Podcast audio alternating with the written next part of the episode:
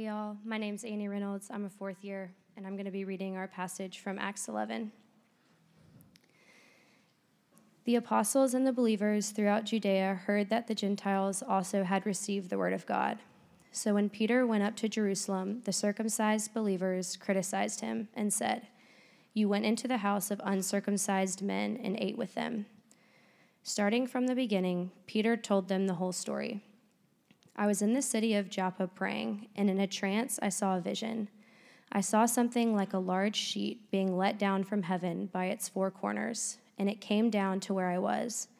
I looked into it and saw four footed animals of the earth, wild beasts, reptiles, and birds. Then I heard a voice, a voice telling me, Get up, Peter, kill and eat. I replied, Surely not, Lord. Nothing impure or unclean has ever entered my mouth. The voice spoke from heaven a second time Do not call anything impure that God has made clean. This happened three times, and then it was all pulled up to heaven again.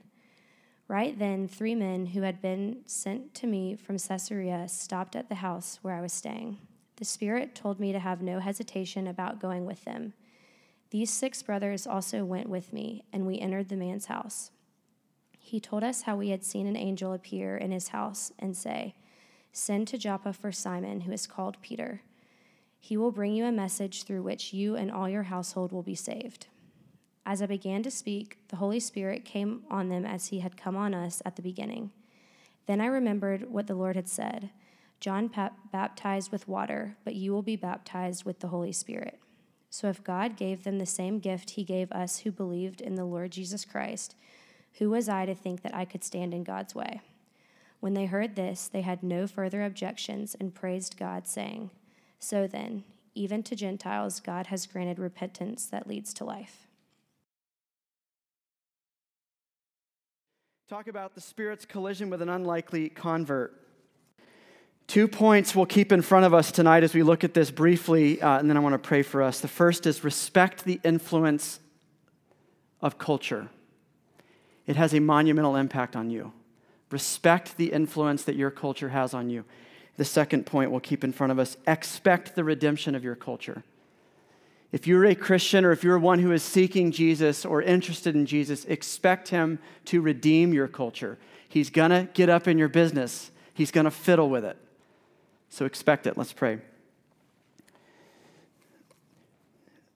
Lord Jesus, I, I pray that you do that tonight. Help us to see in the subconscious ways, in the hidden ways, in the subterranean ways, the way that our culture blinds us and shapes us.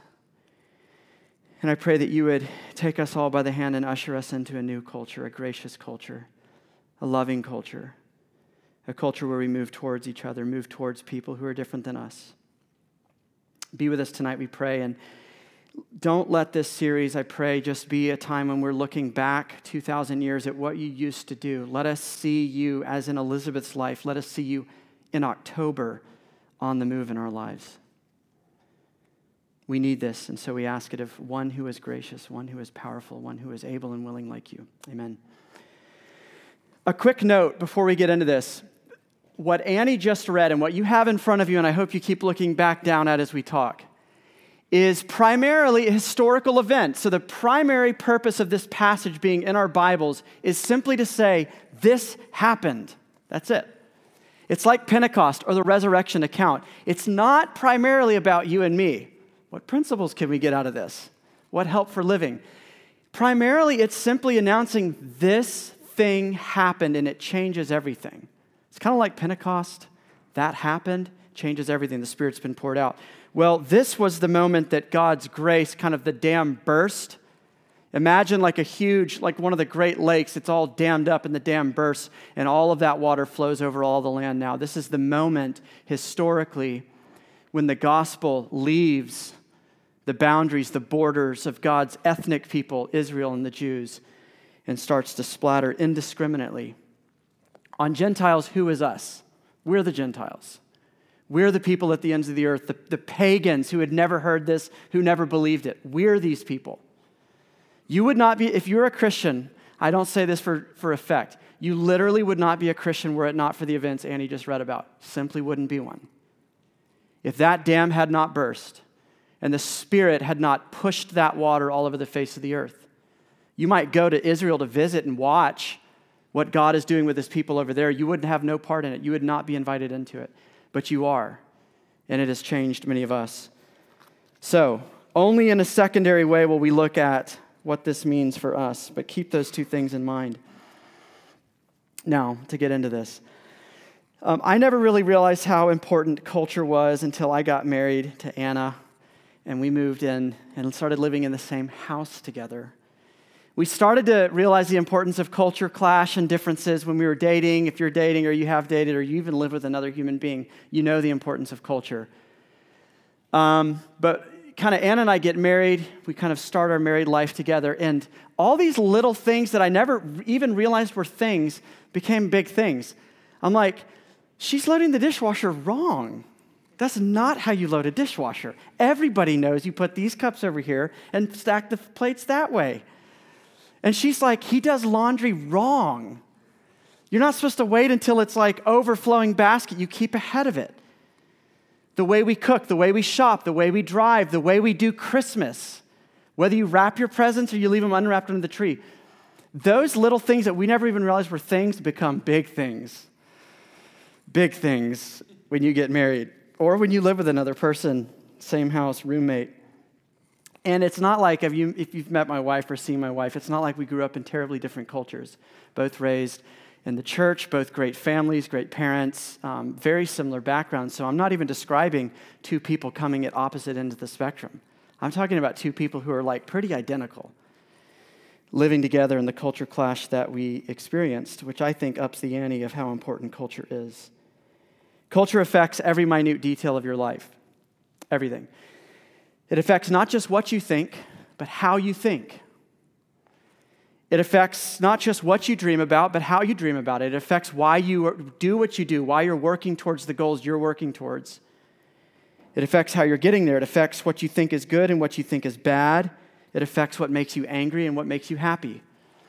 And at a more molecular level, it affects how and what you eat. Some of you grew up in homes where you're like healthy eaters and you eat bird seed, and it drives people like me crazy. It affects how and where you spend your money or if you save money, and if you get angry at people who spend your money. It affects whether you want your kitchen when you get home at the end of a day of class to be like a Gilmore Girls episode where there's a thousand questions coming at you with banter. How was your day? What was it like? Tell me all about it or whether you want it to be a quiet place where everybody has their space.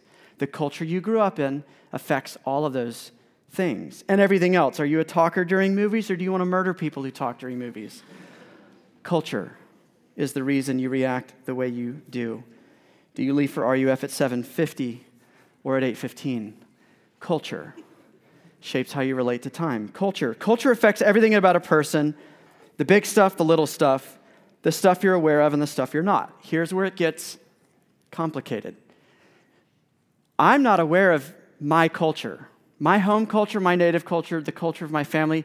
I'm not aware of it, but you are. And I'm aware of yours, and you're not. We've been raised in it. It's like a fish being aware that he's swimming in water. What's water? You're, it's just there. You never even realize it's a thing. When you begin to be in a relationship with another person, you live with them, you get married to them, they see it and they're like, you load the dishwasher incorrectly. We don't know it's there. It's subconscious. It operates in the background. And the reason why is because we were never taught culture, we caught culture. Maybe you've heard it described that way. Culture is something you catch, it rubs off on you over decades in a subtle way. And so we're not aware of it. It's a really big deal. We all have it, it has a powerful influence on us. Few of us are aware that it has any influence on us. And so clashes happen. I think you're with me, right? We all have roommates. Now, everything I'm talking about so far is really minor. What happens when you widen the cultural difference? Like we're talking about me and Anna, or maybe you and your boyfriend or girlfriend, or you and your roommate who have a lot in, similar, in common. What happens when you widen that gap? And then you talk about the cultural chasm that exists between being a guy and being a girl. What happens when you uh, widen it even further, the cultural chasm between being raised middle class, uh, versus being raised lower class or being raised rich, being raised poor? What happens when you widen it even further to ethnic or racial differences, cultural differences? What happens when you get into denominational differences? These things take on a weightier uh, consequence in our life. It's no longer just a quibble about the dishwasher, but you see the whole world differently, right? When you get into these wider cultural chasms. Now, here's the problem we haven't even talked about sin yet. Sin is a cosmic vandal. It all, all it ever does is take good stuff and warps it into terrible, destructive stuff. All it ever, it's the punk with the spray paint can. All it ever does is ruin good stuff. I haven't even mentioned it yet, and we're already in the deep end of the pool with culture and culture clash. So, what happens when sin takes your home culture, your native culture, and gets its ugly, dirty hands on it and begins to twist it and warp it? Well, what happens is we begin to absolutize our home culture or normalize it, which, is, which means this it's not just that you and I are different culturally, that we load the dishwasher differently. It's that I load it right and you load it wrong. It's not just that you and I are distinct. We're all unique, special people. It's that I'm better than you and I do things the right way and you do them the wrong way. Or I'm normal and you're not.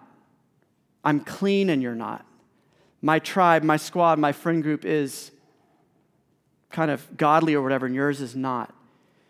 That's what sin begins to do to these things. And this is where we get back to our passage. Culture, both the good parts of culture we were talking about, but also the way sin warps culture, is the reason the Christians in Jerusalem reacted to what should have been awesome news. Right? Wouldn't that have been awesome news? It's like the missions report at church on a Sunday morning, and it's like, listen to what happened. The Gentiles have received and believed that the true and living God is Jesus, just like we believe. But they don't respond that way. Because, in their, in their estimate, the Gentiles are from this other culture. They're different, they're outsiders. They're, and again, not just different, different, but they're bad, different. We're better than them, different. And so they criticize an apostle who has just come home uh, with this great news that the Gentiles have received I mean, this is ancient prophecies in Isaiah and Jeremiah and all the minor prophets always said that when the Messiah comes, the nations will believe. Every tongue and tribe will believe. Well, it's happening. And Peter's getting crap from it back home. Now, Jerusalem at that time is only filled with Christians who grew up Jewish, right? It's only people who came out of a Jewish ethnic background and it's not by accident that the two things they take issue with is that Peter went inside a Gentile's house, he went in, and that he ate. Those are two big no nos uh, for a Jew to go in a Gentile's house and then to go eat with them. So, how did these little itty bitty things like eating and going in someone's house become so big? Um, they got culture gets spiritualized too. Russ Whitfield, he's one of the higher ups in RUF. He's a pastor in DC as well. He did summer conference a few years ago. You might have heard of him and, and love him. He said that we smuggle our cultural preferences into Christ's gospel. We smuggle my personal, native, cultural preferences into the gospel, and now all of a sudden, God's on my side, right? I have the authority of God, of Christianity, of the Bible on my side. We spiritualize it, and it becomes inflated like this. And again, remember, it's unnoticed. The Christians in Jerusalem, when they came back from Peter, didn't, unlike other times when the Jews got together to conspire and kind of get their story straight and plan how they're going to oppose the gospel, there's no mention of that at all. They just kind of knee jerk in an unnoticed subconscious way. They're like, wait a second. Yeah, yeah, about the conversions. You ate? You had dinner with them? Peter, come on. You went inside their house? What happened when you were inside? We smuggle our cultural preferences into the gospel. And we begin to cluster around these cultural differences with each other. Birds of a feather flock together, right? They've done studies. I, I don't want to sit and look at you right now and try to prove this, but I was look, Huffington Post a few months ago had a, a, an article that said there's been four studies recently all randomized at different college campuses. And the, basically, the study was they had a ton of people come into a room and mingle for a little while. And then the study was um, hey, can you find a seat? We're about to begin. There was no study. The study was looking at where people sat down. That was it. So they're like blabbing on about some fake study that's not happening. Meanwhile, the sociologists are in the corner taking notes about who sat next to who. Did you know that people with glasses have a much higher statistical uh, likelihood of sitting with other people with glasses? It might not be proved tonight. Don't call me on it. If you have a tattoo and piercings, the likelihood of you sitting next to someone with tattoos and piercings is dramatically higher. Same length of hair is also a correlation they found. Gender through the roof. Guys sat with guys, girls sat with girls. I know you're all looking around you right now to see if you're a statistic or you're the winner who broke it. The point is this we don't just have this subconscious culture, we don't just carry it around with us. It doesn't just shape our expectations and how we do life, it also shapes who you notice when you walk into a room and who's invisible to you. It shapes who you want to be friends with and who you think that would be too hard. We don't have anything in common. Make sense? We flock together, we sit together. We all know we all know the guys in RUF tend to sit with the guys in RUF, and the girls in RUF tend to sit with the girls in RUF. We all know the seniors like to hang out with the seniors, and the freshmen like to hang out with the freshmen. It just seems like brute sociology. Culture is behind all of these things. And it even, let me take it one step further. It's not just that we have this culture, that it's subconscious, that, it, that sometimes it gets warped and that we spiritualize it. It's not just that we flock together with, with birds of a feather. It's not just that I just notice people who tend to look like me and be like me it's also that we begin to think, our tribe, our culture begins to think that God is just like us. We begin to think that Jesus talks just like I do, prays like I do, speaks English like I do, has the same emphases like I do, and hobby horses like I do. And we project our culture onto God Himself. Now, a few of us were in Israel together this summer, and I, uh, Rachel threw a couple of these on the slide. A few years ago, the, the Vatican asked Catholic dioceses from across the, the world to send in a mosaic depicting the Nativity. This is at a church in Nazareth. I don't know if you can see it, but it's Korea on the left. The Diocese of you know, Seoul or something in Korea sent that mosaic. Jesus looks like a little Korean boy. And uh, the Scots sent in that one, and lo and behold, Jesus looks Scottish. Well, they had African uh, nations up there, Central American nations, Russians, Croatians. And guess what? Jesus always looks like whatever country sent the mosaic. It's not just art. It's not just the books you grew up reading, the little Bible story books. It's deeply in our minds. We think God is on our team, He's in our tribe, He's in our home culture. And that's another way that when we hear stories about these things, or we look at Christians or people who just look, feel, act, talk, relate to God in a really different way than us, we think it's bad, bad kind of different. Not good kind of different. And it's a big, big problem. I mentioned that the, Jew, that the Christians in Jerusalem were all of a Jewish background. How did they get so fixated on these things, and how did differences become superiorities? How did external variables become, I'm better than you, or you're different than me in a bad way? Well, God had always told his people, You're different. He chose Israel out of all the nations in the Old Testament way long ago. He chose his people, and he said, You're different. You're my special people. I didn't choose you because you're stronger, better looking, whatever. I chose you because you're weak, and through you, I'm going to demonstrate my power. Through you, Israel, I'm going to bless all the nations. Remember, if you're familiar with the Bible, sounding familiar, Israel was supposed to be a river, the Mississippi River, and God's sitting up there in Minnesota at the headwaters saying, I'm going to send barges of compassion and mercy and grace and blessing and the lifting of burdens all down that river. And people in Louisiana and Indiana, everywhere, they're going to receive this grace through you. You're a river. And he said, I'm going to mark you out as my special people. You're going to look, even physically look different. The men of you are going to be circumcised. You're going to bear the mark of being cut off and set apart as different. Uh, you're going to have dietary laws, right? Food is a huge part of culture, right? If you've ever traveled abroad, it's the first thing you notice. You're going to have a special food culture. You're not going to eat what the nations eat. Not, no pigs, no pork chops, no bacon, no shrimp. That's why this dream is very significant. And the Jews took all of this, God's people, and initially I bet it was pretty good. They're like, okay, message received. Give it a month, give it a year. What do you think happens when sin gets a hold of how special they are and distinct and different? It's not just that you've been set and set apart. They think they've heard God say you've been set above. It's not just that you're distinct, it's that you're better.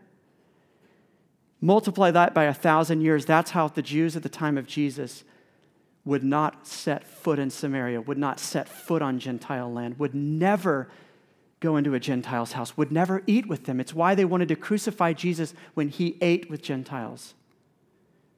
They couldn't fathom it. For Jesus to eat with a Gentile is to switch teams. God is on our side. God thinks like I do.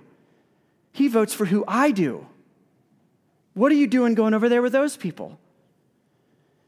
And it was all subconscious. Nobody knew what was really going on. They weren't aware of it. Even when Jesus calls them out on it, they're not aware of it. So, these cultural markers, the dietary laws, circumcision, cleanliness laws, all of these things were meant to simply communicate to Israel you're different because I have a different purpose for you. You're going to be priests, you're going to bless the world. They turned it into cultural superior, uh, su- superiorities. I'm different than you, which means I'm better than you. And so they avoided all contact with the Gentiles. Anybody different than them. Saw right through. They walk into a room. By the way, I should say, we know a lot of them were polite. They were polite. So when the priest and the Levite and the Good Samaritan walk by the dude in the ditch, I bet they prayed for him. I bet they said, uh, Lord be with you. I bet they said all, I bet they had an arm's length, polite, casual relationship. And I bet they felt so good about themselves when they walked past and said, I have Gentile friends. And they, they felt superior as they walked past, not giving any aid, but had a polite arm's length relationship because they really didn't believe this guy's worthy of my time. And I really didn't believe there was any opportunity for a meaningful relationship with this person.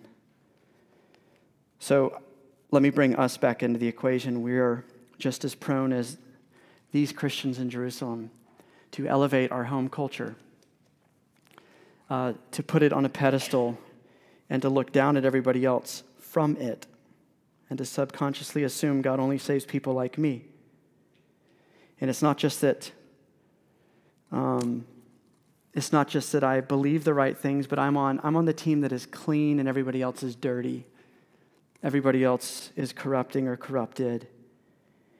And I would bet, it's 2019, I would bet there's not overt, blatant racism in any of your hearts or prejudice about a certain people group or socioeconomic group. But this kind of stuff, I think it fits on that label. Maybe it's not racial for you, but maybe it's a personality thing. Maybe it's Greeks at UGA, they're so different, you just can't figure it out. Or Greek Christians, you're like, is it just an inch deep? How do they live in that culture? Or maybe you're the Greek and you look at you know, the RUF person or the whatever other ministry you go to, and you're like, it would be so nice to have six days a week to just be around Christians all the time. And you diminish them and you dehumanize them. And you don't see them as people. It's not just that they're different than me, they're worse than me, they're lower than me. So, again, what happens? Because we said we wanted to talk about two things understand the, the power your culture has over you, it really influences you. I hope you see that now. But the other thing we said we are going to talk about is if you are connected to Jesus, expect him to mess with your culture. Expect him to get up in its business and to fiddle around with it. And expect interruptions and bumps and turbulence to happen and, and challenging calls. Expect those to happen because of what happened historically this day. This dream, it seems like, you know, humanity's best dream ever bacon and pork chops descending from heaven, and God commands you to eat but it's you, now you know the significance of it. He's saying, Peter, for the longest time, the way that I've been working through my people is for you to be distinct. Not anymore. I am, I am sending the squad off the field and into the world. And these things, these things are evaporating. These distinctions that I had over you are evaporating. And so the Spirit says to Peter, Go to Joppa, go to Jaffa and meet a guy named Cornelius. And the Spirit tells Cornelius, Go send for a guy named Peter. And he works in these lives. So, what does it mean when God begins to redeem or renew your culture? Well, the word that I think we can apply here you're not, is not too, um, not too foreign to you multicultural, diverse, right? And it's a word that, like, right now, it's an easy word. It's a, it's a cheap word. It's a nickel word. We all want it. We all love it. We all talk about it. It's sexy, it's romanticized, it's idealized. But we see in this passage and in many before it, if you've been here, that diversity, but a diverse and a multicultural church is a frustrating church. It's a hard church. It's a church filled with misunderstandings. Like, why are only the Jewish widows getting the, the bread and all the Greek widows are not? So it's a frustrating and complicated church, is a multicultural church.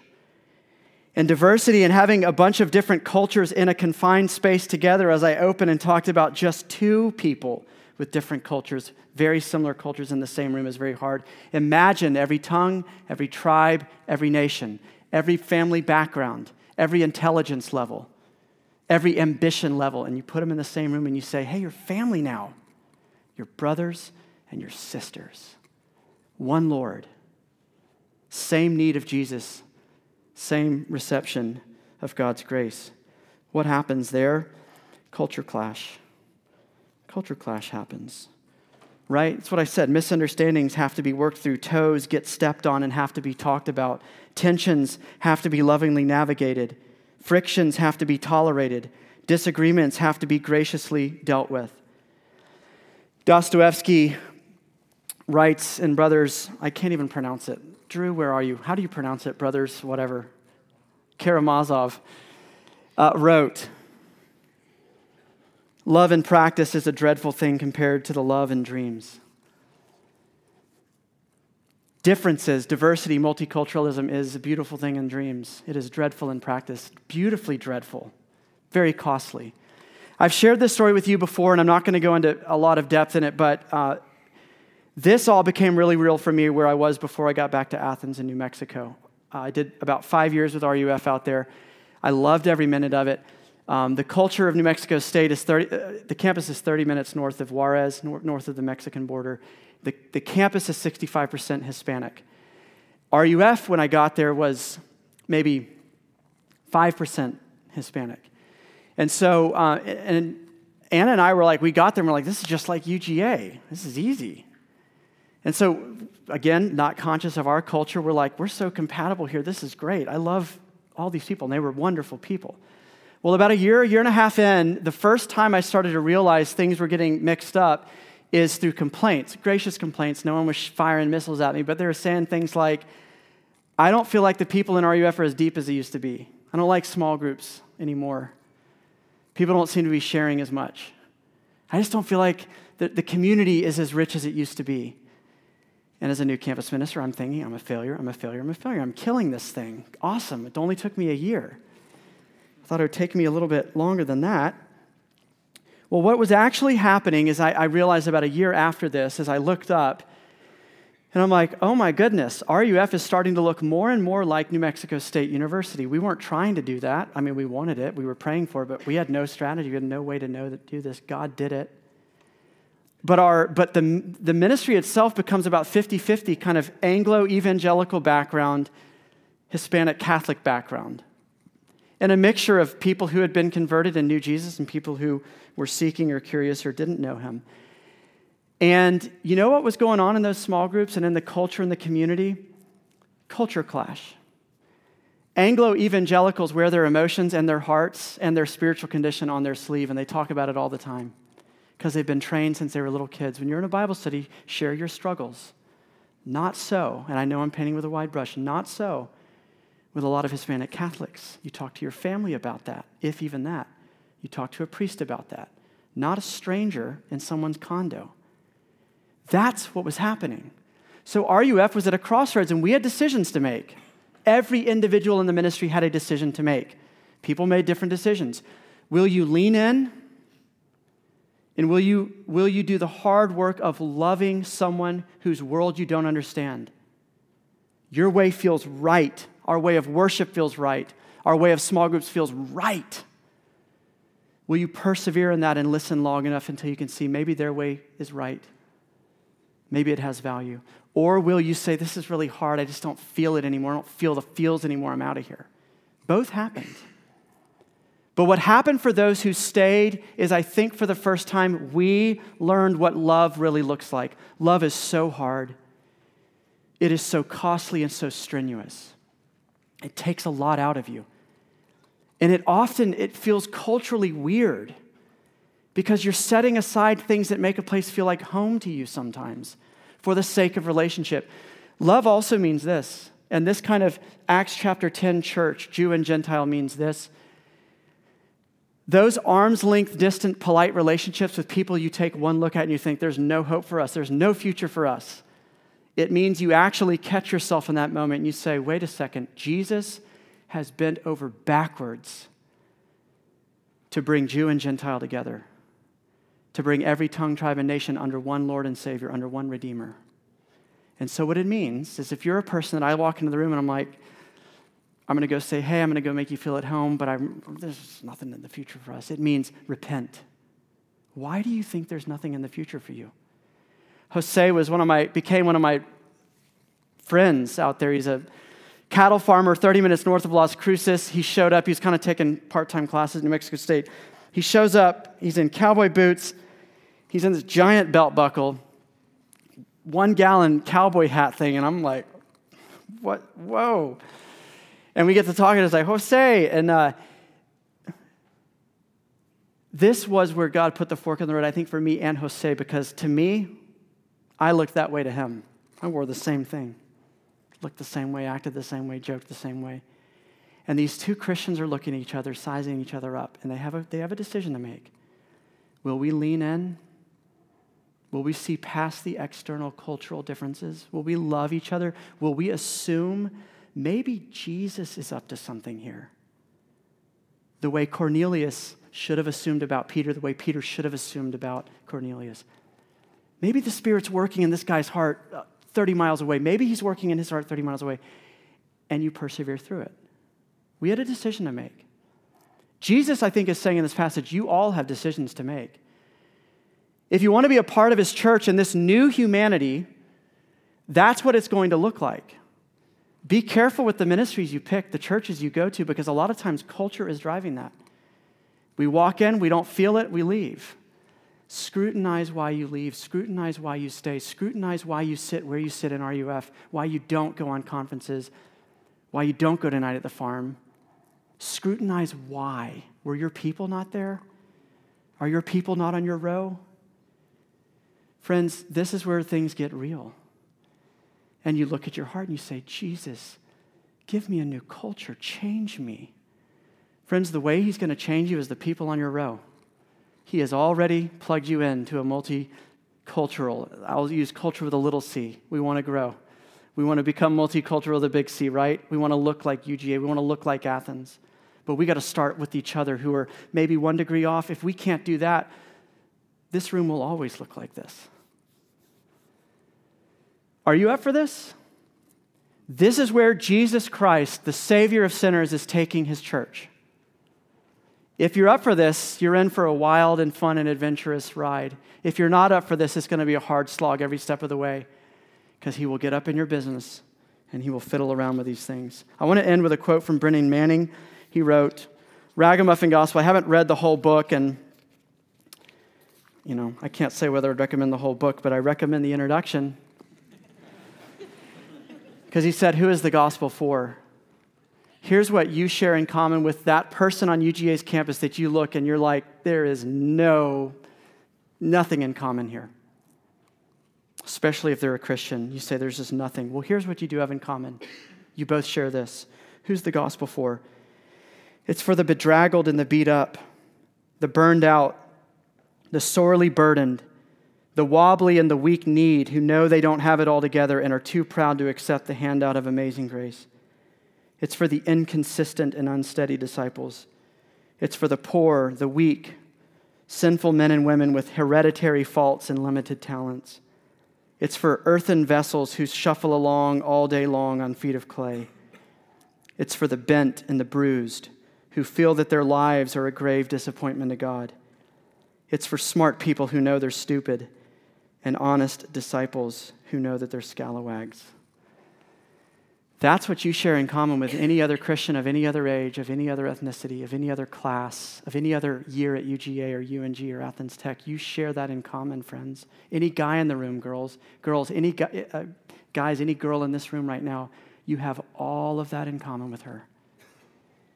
That's the basis of us coming to each other in love and relating to each other. Let's pray. Jesus, reshape all of us we know culture is not a bad thing. It actually is it's a glorious thing. You know, the nations will parade before you in that day when you make all things new and you will show off their glory. But sin has made us exalt our culture over everybody else's and say it's the only way, it's the only one. And we don't just see our friends and our brothers and sisters as different, we see them as bad or less. And we want to repent because you don't see them that way. We want to see them as you do. We want them to see us. We want, I want them to see me as you do, uh, as one you love, as one you care for, one you remember. We pray you'll make this true. In your name, amen.